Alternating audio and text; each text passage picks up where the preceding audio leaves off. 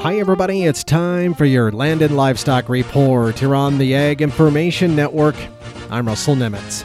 Well, as part of their continued effort to support America's ranchers and safeguard America's consumers, U.S. Senators Mike Rounds of South Dakota and Jon Tester of Montana have reintroduced their bipartisan legislation to suspend Brazilian beef imports into this country until experts can conduct a systematic review of the commodity's impact on our food safety and animal health.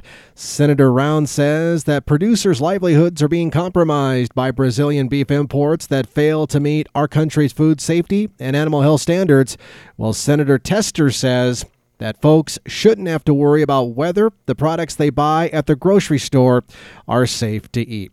Now, they first introduced their bill back in November of 2021 after Brazil revealed a couple of cases of atypical BSE. Currently, Brazil enjoys preferential market access on the global stage due to its designation as a negligible risk exporter by the OIE. Now, this legislation, though, would make certain that Brazilian beef is safe to eat before it's actually brought back into this country, and by imposing a moratorium on Brazilian beef until more tests can be done. For the Ag Information Network, I'm Russell Nemetz.